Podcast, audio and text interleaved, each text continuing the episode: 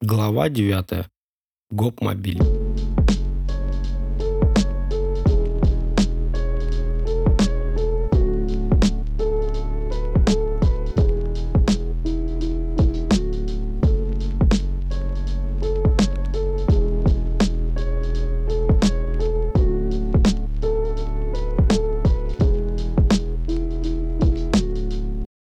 Секунда на то, чтобы оглядеться по сторонам, изучить окна подъезда. Никого.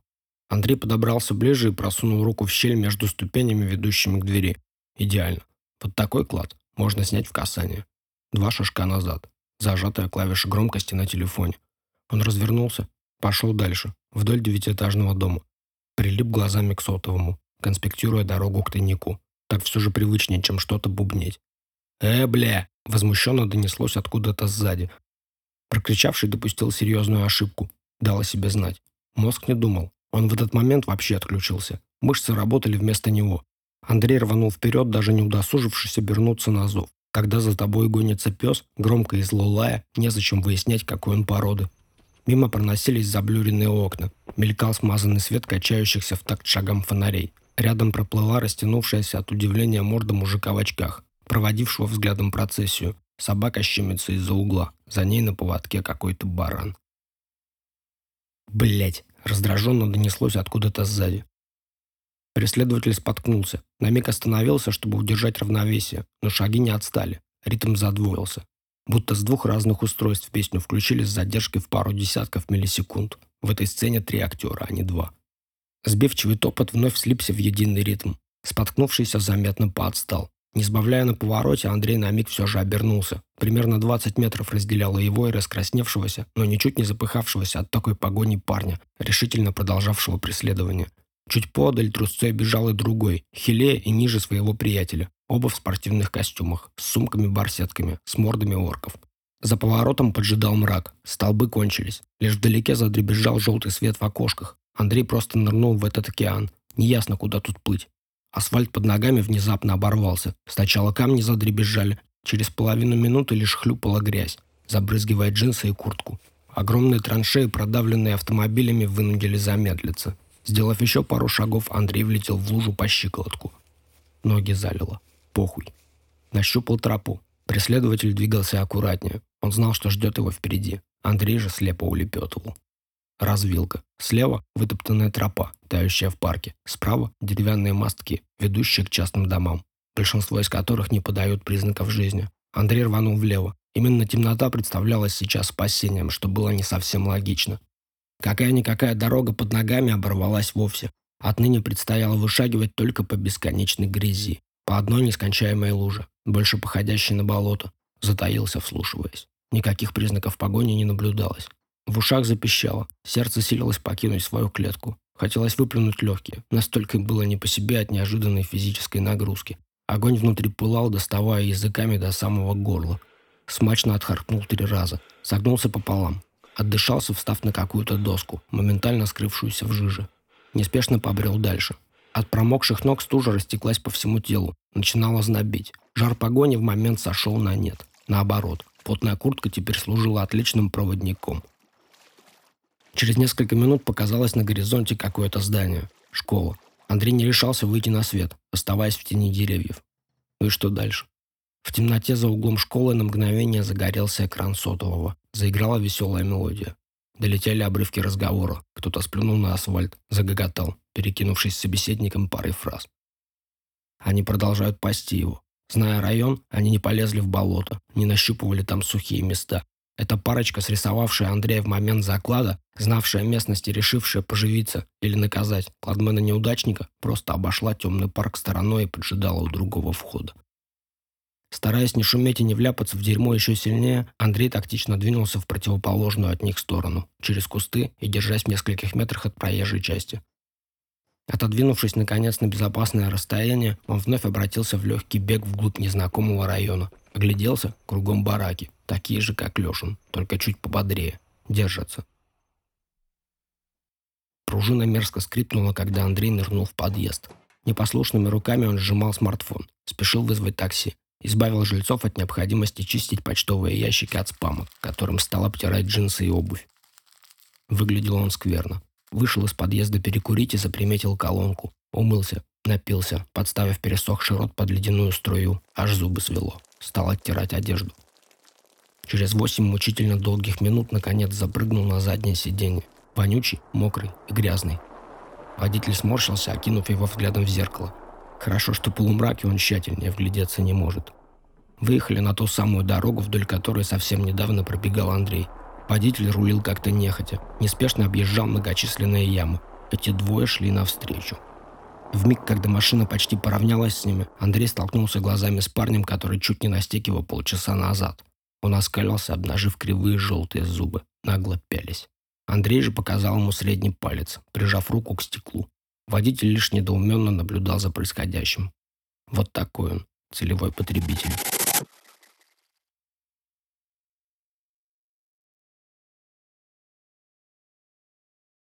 Дни катились. Один спотыкался, а другой.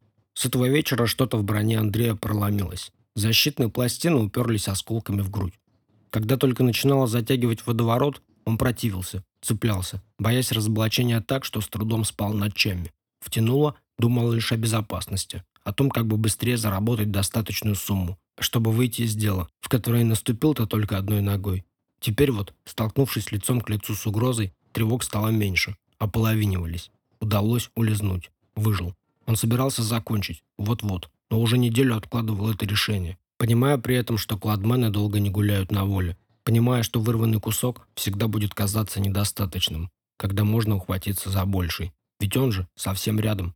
Отстраненно наблюдал, как сама собой росла сумма на счете. Кем он будет, когда закончит? Он ничего не умеет, ни к чему не стремится. Такие, как Андрей, не имеют никаких жизненных приоритетов и целей. Не готовятся к будущему с детства, жертвуя развлечениями ради чего-то высшего. Таких, как он, большинство. Жуков, мух, насекомых. Никто не знает, кем он будет. Только теперь начало что-то хрустеть, проламывать скорлупу. И ломала не само по себе. Помогала еще и Яна. И тошно от этого становилось. Ей, разумеется, Андрей ничего не сказал. Все ведь только-только начиналось. Они виделись раз в несколько дней, и всегда встречи эти не походили одна на другую. Посещали кинотеатр, кафе, кормили голубей. Из птиц в этом городе прижились только они и вороны. Важничая, гордой походкой эти птицы бродили по пустым улицам, трусливо убегая при приближении человека. Голуби были другими. Вечно путающиеся под ногами, они имели наглость подбираться совсем близко, виляли между ожидающими транспорта людьми. Еще пара тысяч лет эволюции начнут в ногу клевать. Опускаешь взгляд, а он такой, «Братишка, у тебя семечек не найдется? Ну, семечек, семян подсолнуха, а?» Пока их наглости хватает только на то, чтобы сесть на руки, если сжимаешь в ладонях что-то съедобное. Что если все они – это идеальные дроны, следящие за каждым гражданином? Вы только присмотритесь к их движениям. Резкие, механические повороты маленькой головки, всегда на равный угол. Вглядитесь в эти глаза по бокам, обзор которых 360 градусов. Лучше любой камеры наружного наблюдения. Внешне тоже почти неотличимы друг от друга, с конвейера, созданные по одному лекалу. Только окраску производители изредка меняют в целях маскировки, чтобы не вызывать излишних подозрений. Кто-нибудь видел маленького голубя, старого голубя? Нет, их просто не существует. Только картинки в гугле, нарисованные 3D-художниками. Поговаривают, что в жопу им вкручена табличка с серийным номером. Восьмая и девятая цифра – год производства. Десятая – месяц. Сегодня Андрей планировал встретиться с Яной. Они идут в бар. Он будет петь, смотря ей прямо в глаза. Выскажет всю песней, как она высказывала ему танцем. Цены там, конечно, кусаются, но теперь это мало волнует. Больше по привычке о них думать продолжаешь. Если до знакомства с ней Андрей почти перестал следить за собой и, честно сказать, даже зубы чистил раз в несколько дней, а пятна высохшей спермы иногда прятал под футболкой, то теперь же основательно готовился к каждой встрече, по полчаса проводя перед зеркалом. Маленьким и неудобным, предназначенным для умывания, а не для самолюбования. Говорят, что всякое желание следить за мелочами у большинства мужчин проходит, когда они побывают там и ко всему дальнейшему они подступаются с неохотой и вялостью. С Андреем же случилось ровно противоположное. Он горел. Они не выясняли отношения, не определяли формальный статус и не ходили по улицам, держа друг друга за руку. Голова отключалась. Сомнения таяли, как случайно выпавший раньше времени снег. Там Андрей уже побывал. В тот первый вечер наедине, в огромной квартире, он скомфуженно сидел у нее на кухне. Яна расположилась напротив. Они выпили бутылку хорошего вина, которая внезапно нашлась в холодильнике, закусывая негромким разговором. Мысли Андрея поначалу были заняты совсем другим. Кто написал? Когда открыли вторую, то сидели они уже гораздо ближе друг к другу. Расстояние таяло, и спустя полчаса что-то произошло. Магия никогда не происходит при зрителях. Она любит лишь двоих, которым, безусловно, крупно везет, раз они не только встретили друг друга, а встретили еще и магию. Парочка переместилась из кухни в комнату, нежно сцепившись руками. Цифроаналоговый преобразователь размеренно выполнял свою работу, превращая нули и единицы в звук, а трансформаторы силились выдать холодную цифру за мягкую лампу. Музыка заставляла Яну быть грациознее, пластичнее, сексуальнее. Андрея же она только глубже вводила в наступающий спокойный транс. Как нормальные писатели описывают секс? И как это сделать так, чтобы это вдруг стало уместно в моем романе? Я читал разное. Секс у Буковски – смешной. У Гесса – урок любви к жизни. У Селина – быстрый секс наивного подростка и взрослой женщины, использующей глупости желания молодого человека в корыстных целях. Как он выглядит в дамских романах, я, простите, не в курсе. Подобного читать не доводилось. Он медленно оголил свой нефритовый кинжал, усеянный маленькими капельками пота, и нежно вонзил в ее розовую фиалку. Знаю, что этот секс, конечно же, не был первым ни у нее, ни у него. Вам тоже интересно, да? У Андрея два партнера, у Яны три. Но в такие тайны они друг друга не посвящали. Вопрос, а сколько у тебя было до меня, очень эгоистичен, но в то же время очень важен. По крайней мере, для Андрея.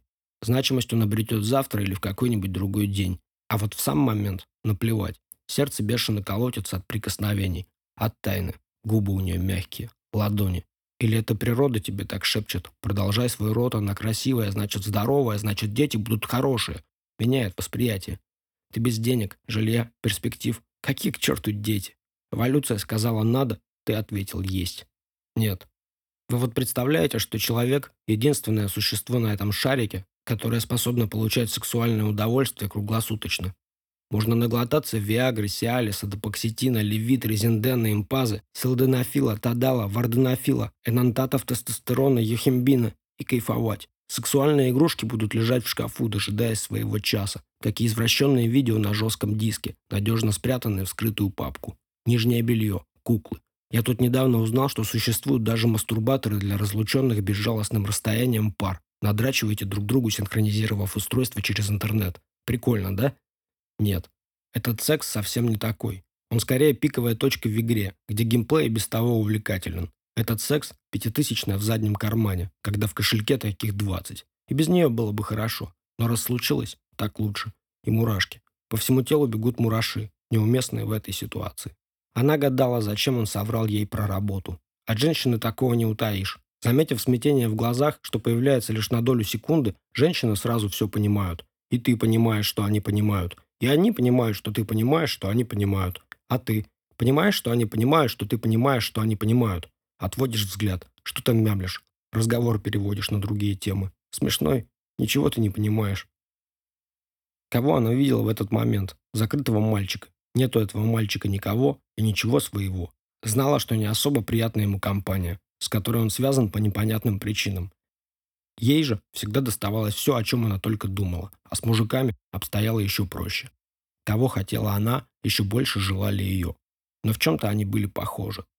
По себе знала. Каждая влюбленность кажется самой сильной. А потом раз, и очарование выветривается. Интерес рассыпается прямо по дороге на очередную встречу. Пока все как-то наоборот. Не бывало еще так. Искры магии, рассыпавшиеся ранее, наоборот. Подбираешь. К дому подходишь уже набив карманы. Ныряешь на кровать. Ей казалось, что она готова все эти его нелепые и какие-то неправильные поцелуи брать, нежно выплевывать в пакет и складывать в морозильную камеру, чтобы хранились на всякий случай, чтобы не испортились. Вот так интереснее. В подростковые годы на грабли с обещаниями и пустыми словами уже наступал. Заведешь отношения, влюбишься, а парень в ответ говорит и говорит, но только для того, чтобы пользоваться. Тобой, статусом каким-то, который ему мерещится за именем и отчеством. В конце концов понимает, что никакого статуса нет, и что приколюх он не сулит, что он сам его выдумал. Все мы обычные люди, просто в разной одежде и с разным запахом. Начинает забивать болт, мяться, что-то скрывать. И ни уговоры, ни показные страдания не помогут. С каждым разом, конечно, переживать это становится все проще. А периоды уныния сокращаются. Самые сильные они лишь тогда, когда ты сам собирался бросить человека, но тебя опередили и сделали это раньше. Вот тут и топиться можно, камень на шею накинув. Пусть прозвучит это довольно избито, но чему-то жизнь ее научить успела, несмотря на все еще присущий инфантилизм и желание быть не такой, как остальные. Не скучной и заурядной, а яркой и немного таинственной. Она вывела для себя простое правило, которого и старалась придерживаться. Никаких планов, никаких обещаний, ничего серьезного. Предыдущее ничего серьезного, правда, затянулось на два года, но в этот раз точно будет иначе. А хоть и завяжется, пускай. Высказав все это движениями и надеясь, что Андрей уловил их суть, она пристроилась на кровать, а он сел рядом. Они о чем-то весело болтали, утром совершенно не помня сути разговора. Что-то про космос, карму и вселенскую большую любовь. Речь зашла о книгах. Яна призналась, что очень любит аудиокниги. Андрей начал читать ей, засыпающий, вслух. Одну из запавших в душу, из современников. Там окно показывало смазанные ели, белый шум ноябрьской пурги. И телеграфные столбы мельтешили, как поползшие рамки кадра в черно-белом кино. Там показывали в окне Россию, которая вся, вся такая была. Там поезд ехал из Соликамска в Москву, пока они занимались этим. Так, Костю-то ты откуда знаешь? Промурчал Андрей, когда глаза слеплись окончательно. И прикладывать усилия для того, чтобы их открыть, стало невозможно. Который темненький? Не, темненький это Леша. А, Обрывисто пробормотала Яна. мы как-то работали в клубе, танцевали, и когда уже собирались домой, увидели этих двоих. Они стояли у входа и, видимо, надеялись кого-то подцепить. Почти перед каждой выходящей девушкой одно и то же кричали, наверное. «Я же говорил тебе, что самые красивые уже уходят». Или что-то в этом духе. Андрей хмыкнул. Дурацко. Глупо. В их стиле. Подруга посмеялась над ними, поболтали, они и познакомились. Она у меня такая. Спокойно не сидится, тусоваться и плясать. Осталась с ними в клубе, а я домой поехала. Так что, считай, мы и не знакомы. Тогда странно, что ты его на новоселье позвала. Не-а, подруга и позвала. Прошептала Яна, отворачиваясь к стене. Привыкла спать только на этом боку. Андрей обнял ее. Вот так оно и случилось. Ну, не совсем подруга. Сначала я немного иначе описал секс, но быстро все стер. Им же там в книжном зазеркалье вечность жить, осознавая, что вы, можно сказать, видели их обнаженными. Утром, за легким завтраком, Андрей расспросил Яну и об Артуре. Это брат. Рассмеялась она, когда он подшутил по поводу не очень красивого бывшего. А что, не похож? Только если на троюродного. Улыбнулся Андрей.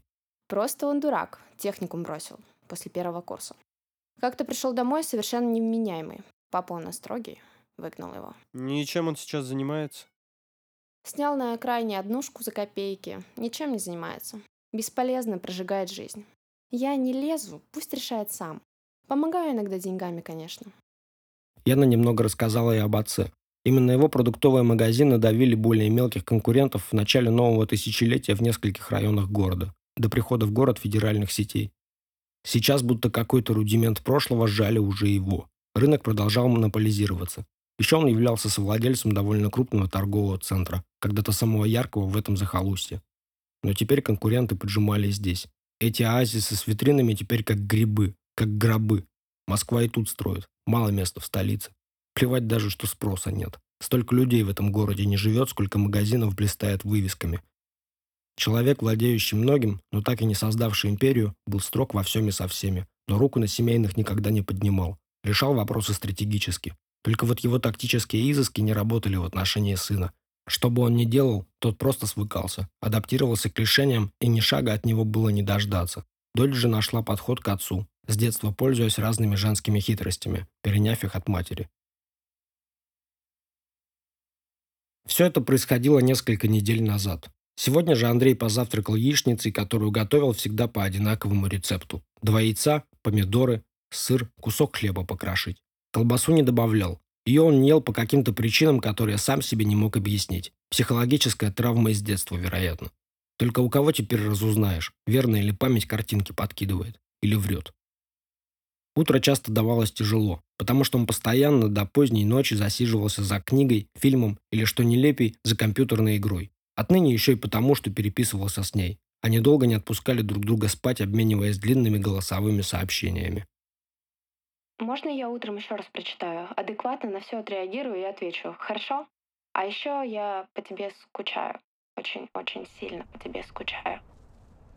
К тому же он по-прежнему предпочитал возвращаться домой пешком, если где-то задерживался. Не сказать, что комфортно было под желтым светом прожекторов, под которым у нормальных людей едет медленно сползая на бок крыша. Личный освенцем. Приятен был сам процесс. Ветер убаюкивал монотонной песней. Под чеканным ритмом, который задавался ходьбой, мысли исчезали. Или хотя бы упорядочивались. Будто каждый шаг их слегка встряхивал. Заставлял ползти к местам, за которыми они закреплены. Сегодня он готовился к встрече. За завтраком уже устав ждать. Ел и писал своей любимой. Как ты? Как спалось? На другом конце города Костя тоже ел. И ему утро тоже давалось непросто. Он сначала забивал брюхо, а уже потом просыпался. Мама разве что ложку в раскрытую челюсть не засунула. Оставила кашу, блинчики, пускай покупные, в микроволновке, когда уходила на работу. «Дорогой сына, каша на плите. Газ я уже включила. Тебе остается только закончить».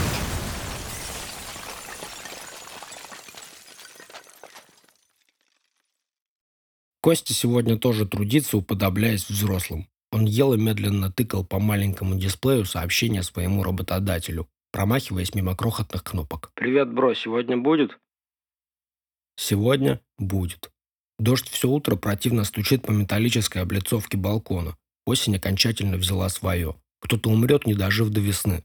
И ни одного солнечного дня уже не застанет. Для кого-то вчерашнее солнце было последним. Главное – следи за собой. Главное Будь осторожен.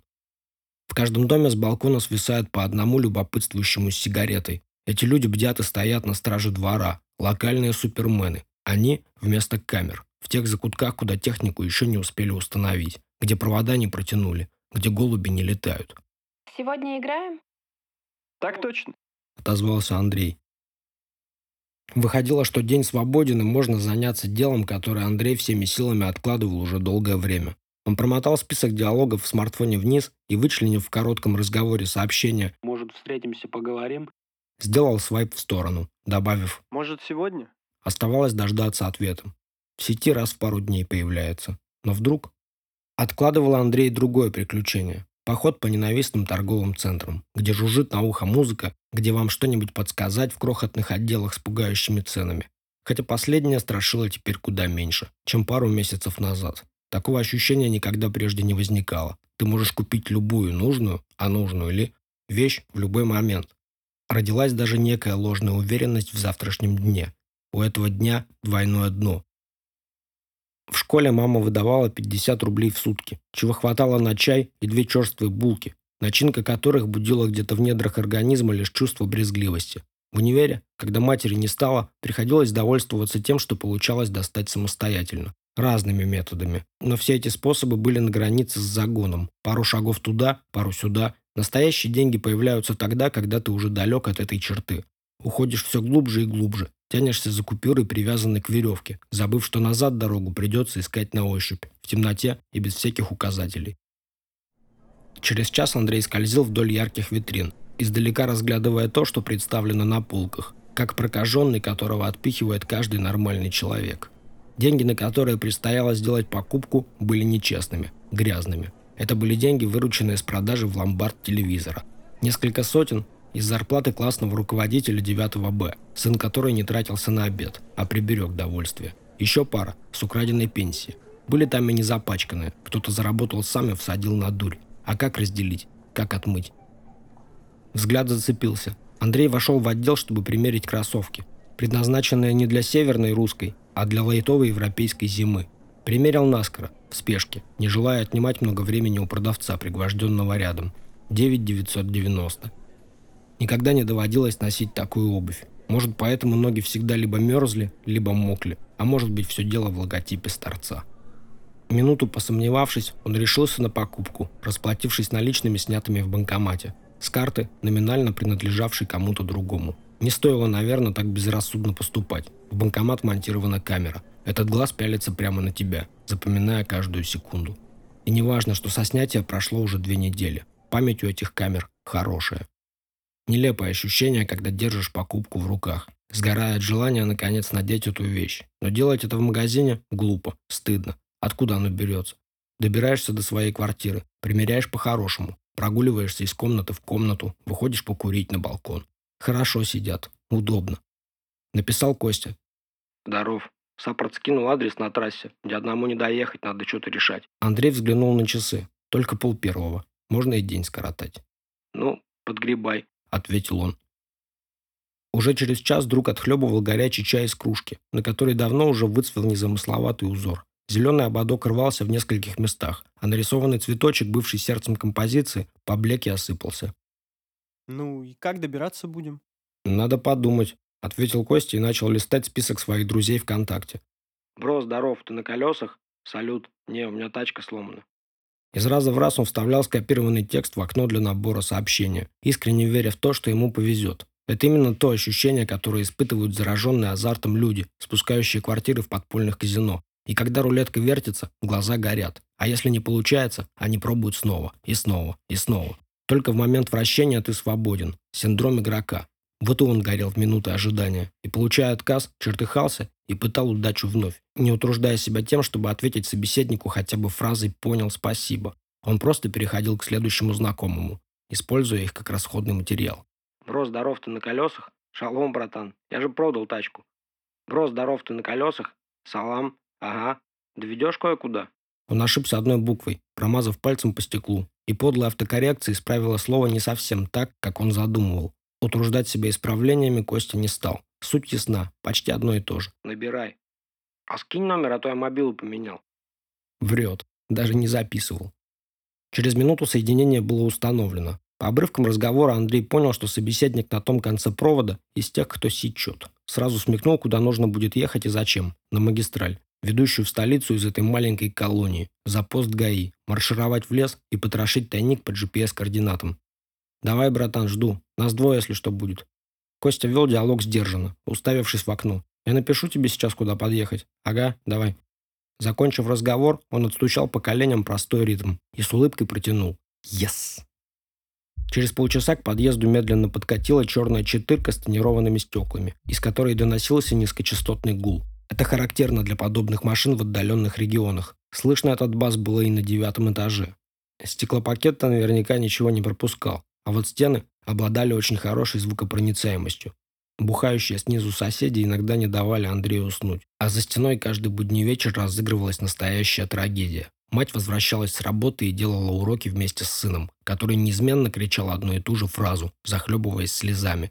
«Я не знаю!» Заново шуметь они начинали рано утром. Крикливо, плаксивому «Мама, я никуда не пойду! Я не пойду в школу!» Противостояла мощная «Вставай, сука!»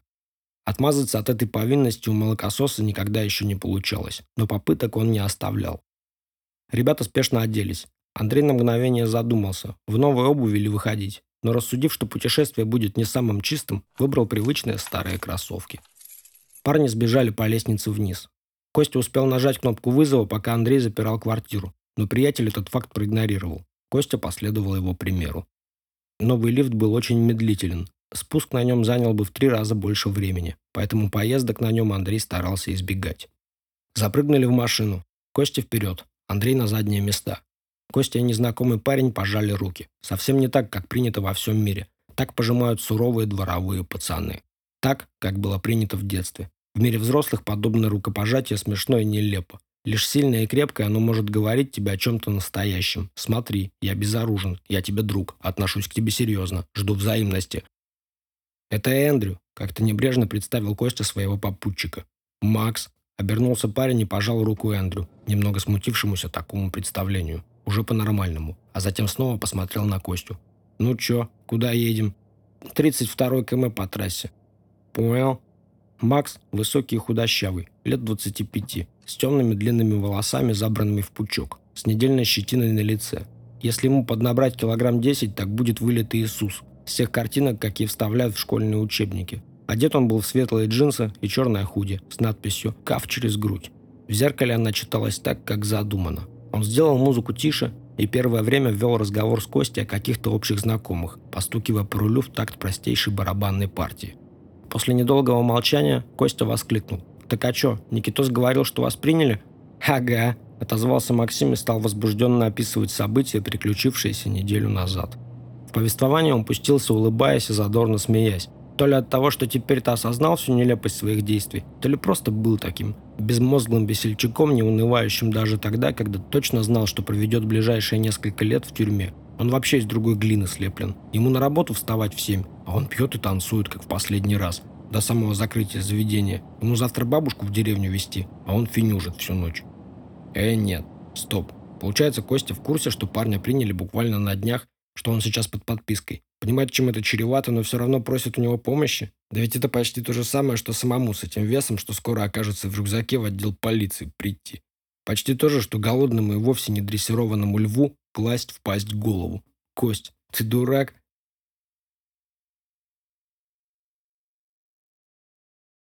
Неделю назад у Макса и двух его приятелей, с одним из которых Костя тоже был знаком, кончился вес.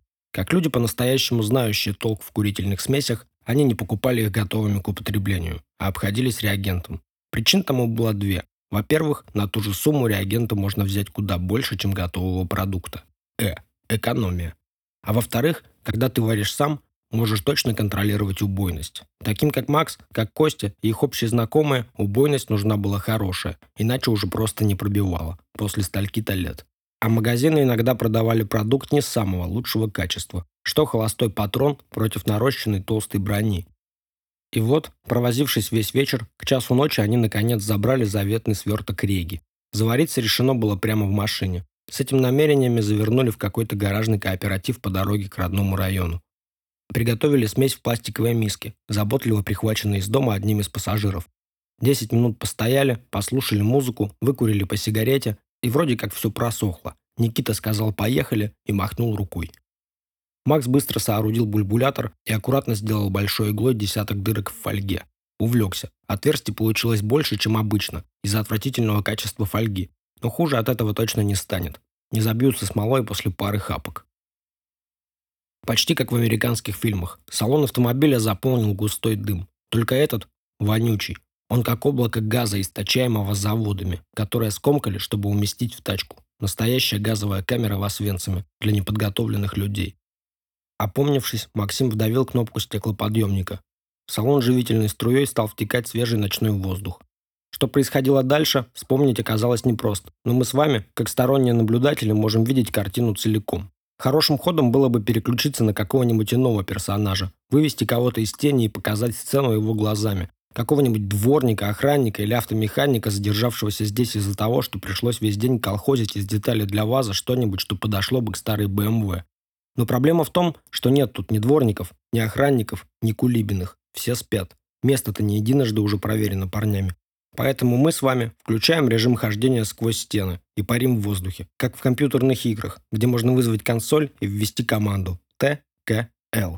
Боже, какая графика. Господи, какой цветокор. Все такое серое, восхитительно унылое. Выглядит так, как натурально.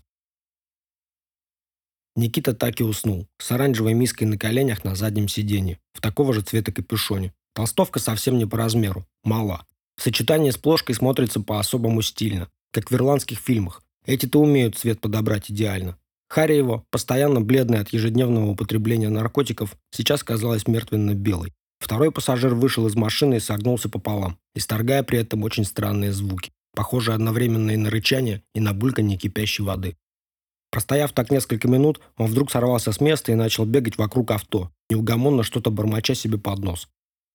Спустя десяток минут, которые Макс и Никита провели не шелохнувшись, парень выдохся, свалился прямо на землю и предпринял попытку заползти под машину, переключившись с бормотания на истерический крик.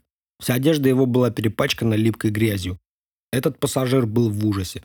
На его лице застыл перекосившийся рот. Он силился отыскать в своей голове ответ на один извечный вопрос, которым задавался Платон, которым задаются и современные постмодернисты. Кто я такой? Я человек? Человек. Но ведь и Макс человек. Следовательно, я Макс? Нет. Где грань? Где кончается общее и начинается частное? Как обозначить это частное? Максим сидел за рулем. Изредка по всему его телу пробегала конвульсия. Отступала и настигала вновь волна паники, и он начинал извиваться. Но спустя несколько секунд снова возвращался к прежней позе. Через 15 минут он уже стал приходить в себя, собрал все силы и вышел из тачки, чтобы поискать пропавшего товарища и перекурить. Он ведь прекрасно помнил, что их было трое. И не то, чтобы он удивился, обнаружив приятеля под машиной. Подобные выходки стали почти обыденностью. За столько-то лет всякого насмотришься. За сколько точно, уже и не помнилось, вывалилось из памяти. Жизнь превратилась в один большой марафон, в длинный замут. Втягивала постепенно. Сначала раз в месяц, потом на выходных, а потом компания поменялась. И как-то так получалось, что вес у кого-нибудь был практически всегда. С ним же веселее. «Слышь, Стасян, ты чё?» Он стал пробовать вытащить брыкающегося друга из-под машины, не с первой попытки ухватив его за ногу. «А!» — откликнулся тот, вернувшись в реальность. «Макс? Поехали назад». «Да, погнали отсюда». Неловко выползая из-под машины и поднимаясь на ноги, выдавил что-то членораздельное изо рта приятель, отстраненно всматриваясь в одну точку. Будто и не он только что вытворял все это безумство. Оно что-то вообще жесткое. «Ого!» – пробубнил Максим, чтобы поддержать товарища. Для Стаса любой химарь казался жестким.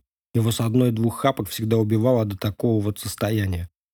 Максим помог приятелю привести себя в относительно опрятный вид. Стянул с него куртку и кинул в багажник, отыскав там какой-то не совсем чистый пакет. Помог обтереться влажными салфетками, усадил в машину. Не хватало, чтобы еще весь салон перепачкал. Двигатель зарычал. Загорелись фары. Тихо заиграла музыка, стартовав там, где в прошлый раз оборвалась. Ее неспешный темп успокаивал. Могло даже показаться, что все в норме, что никакого измененного состояния сознания нет. Каждый просто улетел в свои мысли. Темп этой музыки начал усыплять. Первоначальный взрыв в голове сменился залипанием, размазанностью реальности. Машина неспешно покатила по трассе, притормаживая на светофорах. И остановилась лишь на набережной, с которой открывался вид на реку, пересекающую почти всю Россию. Здесь едва ли не самое ее устье. Когда машины нет, кто-то постоянно включает музыку на телефоне, на планшете, запускает плеер на компьютере во время посиделок. Приходится слушать то, что не хочешь. А вот стоит появиться автомобилю, роль диджея всегда внезапно выпадает тебе – потому что и тусовки все превращаются в покатушки. Макса это очень радовало. По вечерам он искал подборки с треками, выкачивал понравившееся и закидывал на флешку, а потом демонстрировал свои находки знакомым. Часто они поддерживали его словами «Да, бас, огонь», «Ни хрен начал читает» и подобными короткими восклицаниями. А под действием веществ все эти удивленные вдохи достигали пика. Такое у человека хобби, других за четверть века не обрел. Большинство же автолюбителей наркоманов годами не обновляют свой плейлист. Вот так идешь по улице и слышишь из машины треки, которые играли там еще 10 лет назад. 10 лет он гоняет одну и ту же музыку. Невообразимо. Как только ключ в замке зажигания повернулся снова и машина остановилась, Максима вновь передернуло, будто он только что очнулся от сна, и он почти шепотом произнес «Пацаны». В ответ на что раздалось чье-то усталое «Ммм». Спустя пару секунд напряженного мыслительного процесса он спросил, «А кто за рулем-то был?» «Ты», — ответил Никита, не открывая глаз, и громко загоготал. Засмеялся и сам Максим. Выдавил смешок и Стас, который до сих пор оставался самым нетрезвым. Истерический смех заполнил тачку минут на пять и вдруг резко заглох. Тишина, так заметная на фоне тихой музыки, стала невыносимой. И когда молчание затянулось до неприличного, Никита, смекнув, чего все ждут, вновь начал насыпать из миски в колпак. На этот раз без особого энтузиазма. После того, как бульбулятор сделал два круга по рукам, присутствующие сладко уснули, миновав фазу эйфории. Никита все в той же позе, в капюшоне и с миской в руках, задрав макушку вверх. Максим, сложив руки на руль. Стас, свернувшись комочком на своей половине сиденья. Макс проснулся от звука. Кто-то монотонно стучал по стеклу. Повернув голову в сторону, он увидел серую полицейскую форму. Правоохранитель настойчиво колотил в окно, отвернувшись куда-то в сторону и беседуя со своим напарником. Видимо, пытался разбудить водителя он довольно долго и сам заскучал за этим занятием. Увидев, что тот наконец очнулся, он посмотрел Максиму прямо в глаза и спокойно сказал «Дверь открой, Звучало это так, будто сотрудник полиции был уверен, что дверь непременно отопрут, и ничто этому помешать не сможет. Будто он не просил, а всего лишь прокомментировал то, что сейчас произойдет. «Ага, сейчас», — ответил заметно приободрившийся Макс и принялся расталкивать спящих товарищей, сопровождая свои действия матершиной. Те, наконец, протерли глаза. Сонно и недовольно посмотрели на Макса. Объяснять ситуацию не пришлось. Они сами разглядели двух полицейских, а когда обернулись, срисовали патрульную машину, перерезавшую путь к отступлению. «И что делать?» – чуть не плача выпалил Стас, осознавая, что вся их троица сейчас очень серьезно прилипнет. «Есть». «Чего у тебя есть?» – недоумевая спросил Никита. В ответ на это Максим развернулся к товарищам. На миг посмотрел на них стеклянным отрешенным взглядом и, схватив из миски щепотку травы, больше похожей на опилок, засунул ее в рот. Остальные, глядя на это, сморщились, но выговаривать их не пришлось. Хорошо, что хоть полуторалитровая бутылка колы до настоящего момента оставалась почти нетронутой. Обидно лишь, что опилок этот всплывал во рту вверх, прилипал к небу. Все трое по очереди запускали грязные руки в емкость, выхватывали щепотку дурно пахнущей субстанции и с отвращением заталкивали ее в пасть. От мерзкого вкуса тянуло блевать, от запаха тошнило еще сильнее, но все секли, другого выхода нет. Сейчас, наверное, торкнет не бывало, жрать миксы никто не пробовал. Никто из них даже не слышал о таком. Такое и самым отбитым в голову не придет. Гашиш вот можно есть. Это один из способов его употребления в некоторых странах, когда его много. А это... Пока стадо занималось поеданием сена, подъехала еще одна машина с полицейскими. Содержимое желудка просилось наружу, а прибывший отряд готовился выбивать водительское стекло. Пришлось ребятам ускоряться. Избавиться от улик они не успели. Стекло выбили, всех троих выволокли из машины, ткнули носом в землю, туго заковали в наручники. Свежий воздух ударил в нос, и на контрасте запахов Макс начал блевать прямо под себя, через мгновение упав в лужу мордой, обессилев и отключившись. Да, что-то снилось. Странные видения посетили его в ту ночь. Он был первобытным человеком и разговаривал с соплеменниками на неизвестном ему до этого языке. Знал только, что они выслеживают оленя. А потом очнулся. Выволокли из машины, жестко толкая. Куда-то повели. Оказалось, всех троих привезли в больницу, взяли кровь, а потом уже направили в отдел. Пока оформляли, кому-то стало плохо. Никите или Стасу Макс так и не понял. Их сразу же разделили. Приехала скорая. Кого-то снова отвезли туда, откуда только что прибыли. Оказалось потом, что Стас. До сих пор валяется с острым пищевым отравлением. Странная штука. Если у тебя в кармане лежит 20 грамм миксов, то тебе светит срок, отъедающий огромнейший кусок жизни. А если эти 20 грамм ползут по твоему желудочно-кишечному тракту, тебе по закону выпишут административный штраф в 500 рублей и поставят на учет в наркологичку. Никита и Максим находились под подпиской. И то, что сейчас Макс, рассказывая эту историю, все дальше и дальше уезжал от города, оставив позади даже самую его окраину, его, казалось, ничуть не смущало. И когда суд, спросил Костян, впервые прервав повествование водителя. До этого он лишь кивал и делал удивленные глаза. Завтра в 11. Дальше ехали молча, будто наступила минута траура, будто провожали Максима в последний путь. Сколько ему дадут? Девять. Как за убийство. Может и не выйдет уже никогда. А может вернется уже совсем не тот Максим, который плясал до закрытия бара, когда утром ему надо было на работу. Свернули с трассы на проселочную дорогу. Автомобиль начал подпрыгивать на ухабах и кочках, тонуть в наезженной колее, цепляя днищем землю. Костя открыл приложение навигатора и следил за медленным приближением к конечной точке путешествия. «Тормози», — наконец сказал он. «Дальше пешком прогуляемся». Костя и Андрей вылезли на воздух, направились в лес. Действительно, свежо. Андрей уже и отвык как-то. Приятно пахло сырой травой, но сама она вмиг промочила обувь. С веток высоченных елей лицо орошали капли, когда ветер начинал с ними играть. Противное ощущение, похожее на то, что испытал Андрей, оказавшись в строю солдат, перед которым бродит из стороны в сторону священник, и, окуная кисточку в святую воду, разбрызгивает все это прямо в харю. На войне вы русские. С вами Бог. Птицы щебечут. Метрах в пятидесяти от дороги лежит спиленное дерево. Побродив вокруг него, Костя выдернул из земли двухлитровую пластиковую бутылку, в которой и был сделан клад.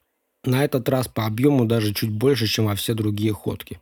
Как его поместили в эту емкость не разрезав, оставалось большой загадкой. И почему вес такой крупный, тоже казалось странностью. Их депозита, который хранился у маркета как гарантия верности хозяину, было явно недостаточно. Из кармана Костя выудил маленький складной ножик и с противным звуком распилил пластик, вытянув из бутылки посылку. Вскрыв черный пакет и осмотрев вес, он передал его Андрею. «В портфель убери. Тяжелый. Только вот рюкзак остался в машине». Андрей просто засунул сверток под куртку, и друзья поспешили обратно. Тишина. Благодать. Казалось, что вокруг годами ничего не происходит. Но как же это впечатление обманчиво. Двери авто вновь захлопнулись, но Макс не спешил заводить машину. И спустя минуту молчания нетерпеливо предложил. «Ну так что, прикурим?» Костя достал из внутреннего кармана куртки зиплок, сделав вид, что именно его они сейчас и забирали. Потряс им перед приятелем. Дать знать о большем весе Максиму рискованно. Он сразу поймет, что такой вес при себе парни держат неспроста. А где же вы раньше были, ребята? Пока дело лежало на столе у следователя, за такое можно было и полную свободу выторговать. Это не просто наркомана с полки на кармане слить. Тут уж глаза у любого загорятся, кому тюрьма не дом родной. Не такой уж Костя и дурак, раз хоть какой-то план состряпал в голове. Хотя подключать к авантюре человека, у которого завтра суд за наркотики, идея не лучшая в любом случае. Прикурим, прикурим. Только давай сначала до города доедем. Ой, да что такого-то? Сперва доберемся. Продолжал настаивать на своем Косте. Окей. Недовольно фыркнул водитель, поворачивая ключ в замке зажигания. Костя уверенным движением спрятал наркотик обратно в карман. Назад ехали уже в молчаливом напряжении. Подобрали этого ненужного попутчика на остановке. Когда впереди показался пост ГАИ, сердце Андрея застучало быстрее. Только бы не тормознули. Только бы, только бы, только бы. В миг, когда машина проезжала уже в 10 метрах от дежурившего полицейского, стоявшего на трассе в зеленом жилете, сердце замедлило ход. Невидимый выключатель кто-то дернул вниз, включив слоумо режим. И расположившийся между сиденьями Андрей поймал на себе его взгляд. Холодный и безразличный, говорящий «я все знаю». Никто не поднял свою полосатую палку, чтобы остановить автомобиль. Никто не пустился в погоню. Все это – лишь плод разыгравшегося воображения и расшатанных напряжением последнего месяца нервов. Надо бы таблеток попить каких-нибудь. А фабазол Марина советовала когда-то, чтобы вычеркнуть из жизни тревожность. Преследовавшую Андрея стоило вступить в отношения с дамой. Когда пост остался позади, вновь завязался развязанный ранее разговор. Выдохнули все трое. Обратно приклеили на лица улыбки. Может, просто песня другая начала играть в магнитоле.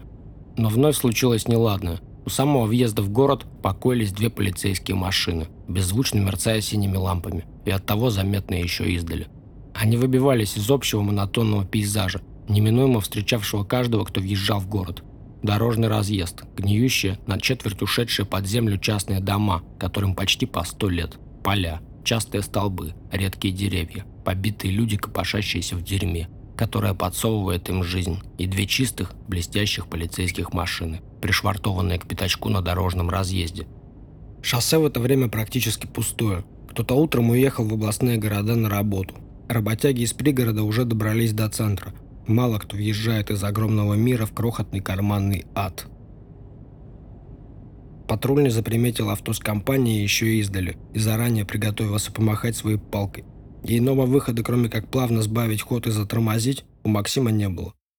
Полицейский спокойно приложил руку к голове, попросил документы, напрочь забыв о своих должностных обязанностях. Не представился, не назвал причину остановки. Макс же покорно полез в бардачок, потеснив недовольного Костю. «Пройдемте в машину оба», — сказал полицейский, взглянув на Костю. Костя намеренно медлил, копошился с ремнем, дожидаясь момента, когда первым автомобиль покинет Максим. Шепотом проговорил, глядя куда-то перед собой. Спрячь в тачке где-нибудь. Андрей оцепенел.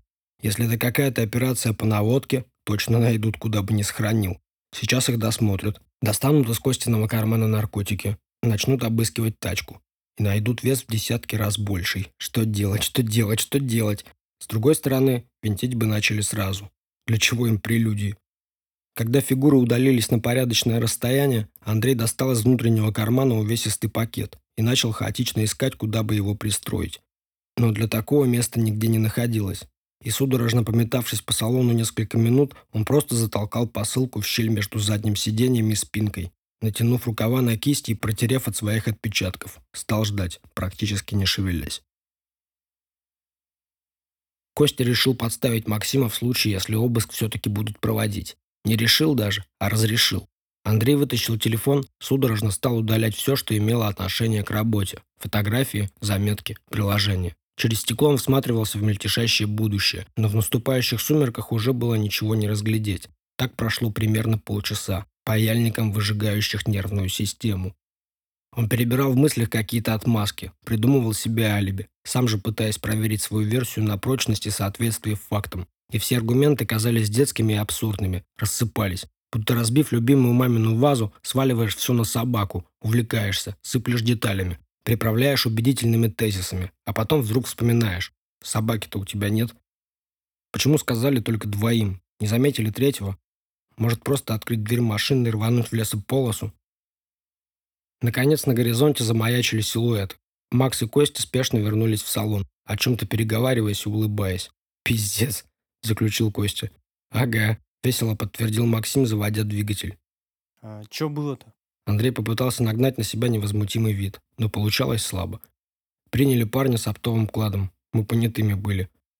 Кто знает, возможно, этот парень работал на тот же магазин. Забрал свой мастер-клад в 100 метрах от их закладки и счастливо отправился домой. Не доехал. Оставшийся отрезок пути миновали без происшествий. Максим вел мерно, периодически о чем-то перекидываясь с Костей. А Андрей тем временем пытался незаметно вытащить спрятанный сверток из щели, чтобы не спалиться перед Костиным другом. Но тот регулярно поглядывал в зеркало заднего вида, что-то неладное в нервных движениях Андрея заподозрив. Оставшись незамеченным, пакет было не извлечь.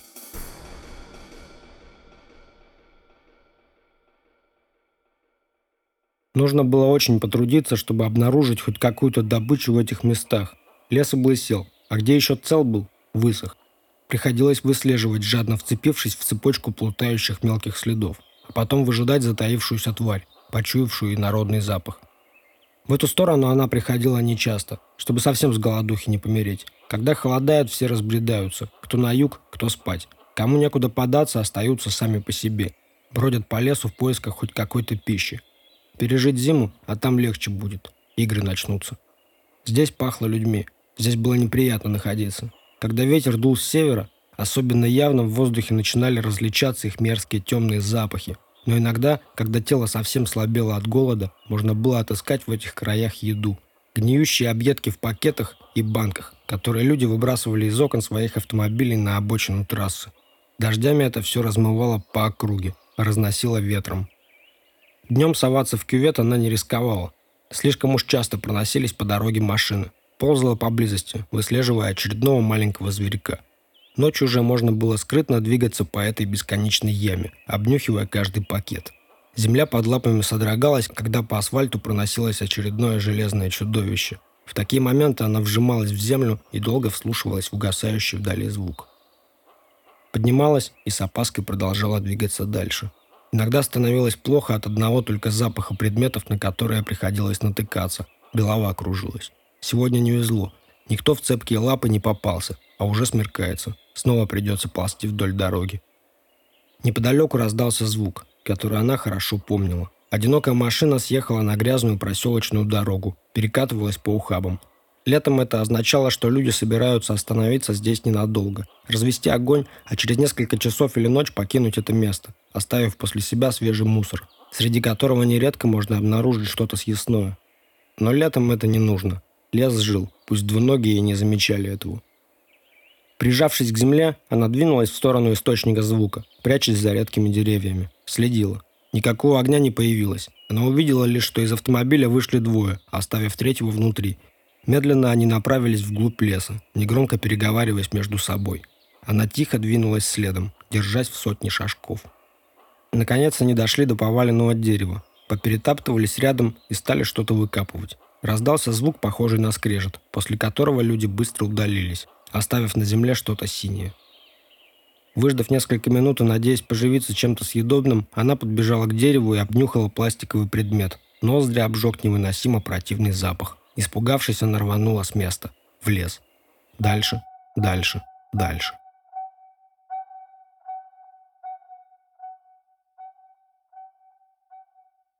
Гоп-мобиль вновь въехал в черту города, завернув в какой-то тихий тупик. Оказался в окружении деревянных покосившихся сараев и ржавых гаражей. «Ну, прикурим?» Максим сказал это с еще большим нетерпением. Костя молча выудил из внутреннего кармана пакет и пипетку, которую тут же наполнил. Всосал наркотик через маленькое отверстие в колпачке, сплавленном со стеклянной частью. Они по очереди сделали несколько затяжек. Максим протянул аппарат Андрею, и на его отказ подозрительно сморщился. Я не курю.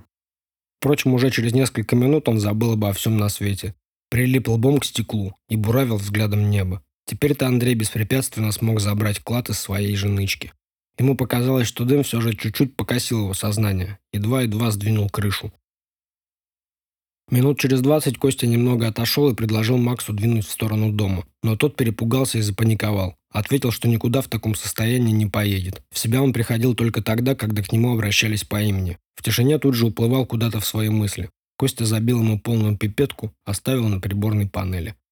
Завтра этот парень отправится в тюрьму. Наверняка они видятся последний раз в жизни. Он такой, Ему завтра на суд, Так пусть в последнюю ночь на свободе урвет немного кутежа. Хотя странно называть этим словом состояние немого анабиоза. Холодный осенний воздух ударил Андрея по лицу. На пару с Костей они отправились к ближайшему жилому дому, спрятались в покосившемся подъезде, вызвали такси, оставив человека в одиночестве. Пусть он простится со своей обычной жизнью, в последний раз оставшись наедине со своей музыкальной коллекцией, которую так долго собирал. Ритуал. Единственная проблема Макса, которая осталась нерешенной – куда пристроить кота. Все, у кого он спрашивал, отвечали отрицательно. Доехав до центра, они разминутся. Костя, приготовив продукт к сбыту, пойдет знакомыми тропами, суетливо рассовывая закладки в случайные отверстия, какие заприметит глаз. Его метод до безобразия прост. Видишь укромное место, сунь туда фитиль, а потом отправляйся домой. Доедать крошки со стола. Твою гитару возьмем. Ага.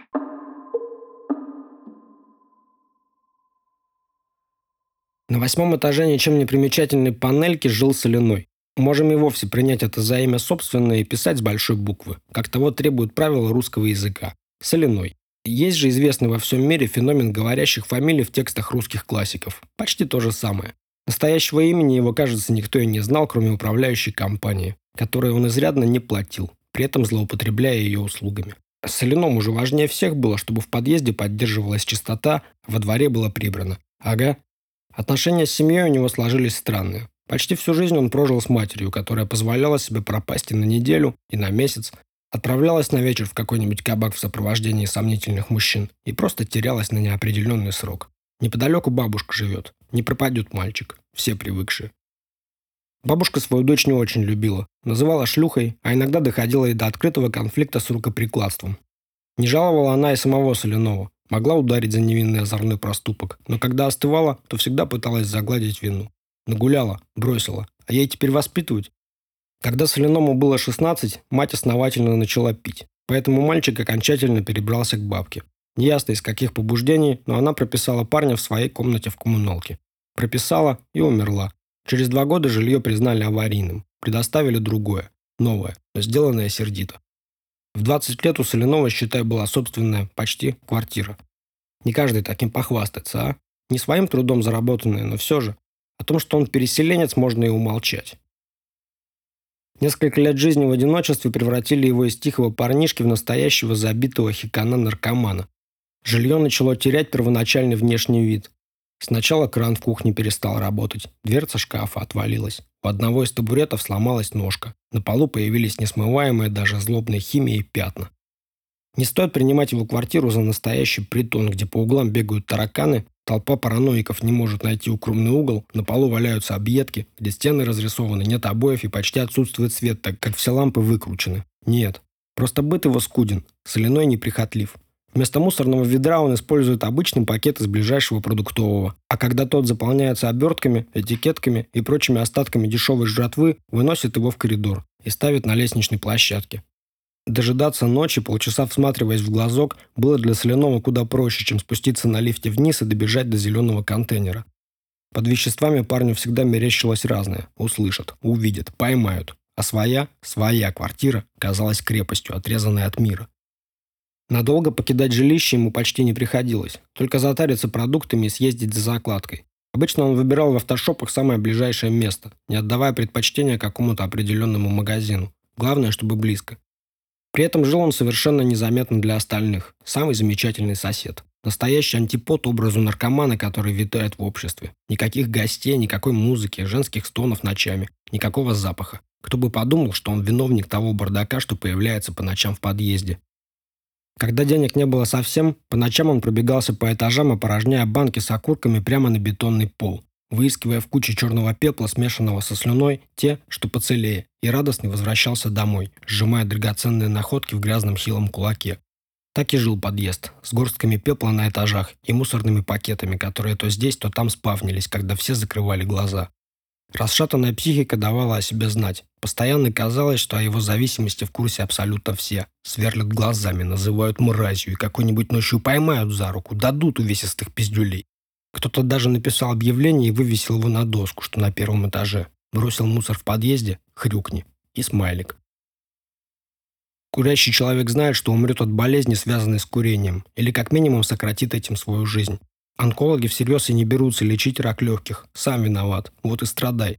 Только кого это останавливает? Никого. И хорошо. Ведь пока курильщик тушит окурки в банку на площадке между этажами, кто-то будет искать там кусочек радости. Что значит пачка сигарет для курильщика? Разве хоть какое-то счастье она принесет? А вот у некоторых глаза загораются, когда, разгребая руками пепел, они находят целую половину сигареты. Способ добыть деньги у Соленова на протяжении уже очень долгого времени оставался неизменен. Отыскать какого-нибудь старого знакомого в социальных сетях и жалостливо разводить его на бабло одним и тем же способом. Мать заболела, я скорую вызвал, выписали лекарства на 5 тысяч. Займи косарь, пожалуйста, я 16 числа получу ЗП, сразу отдам. 1200 отдам.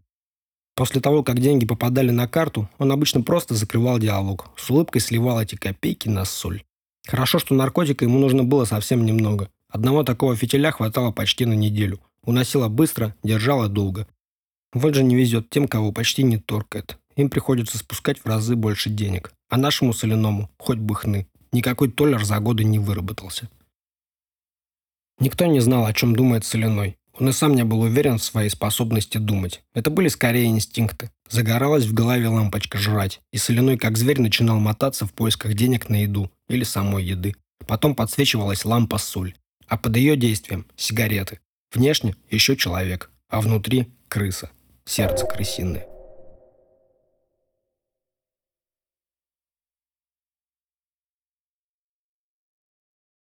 Я заплачу. Улыбнулся я не Андрей и вытащил из кармана тысячную купюру.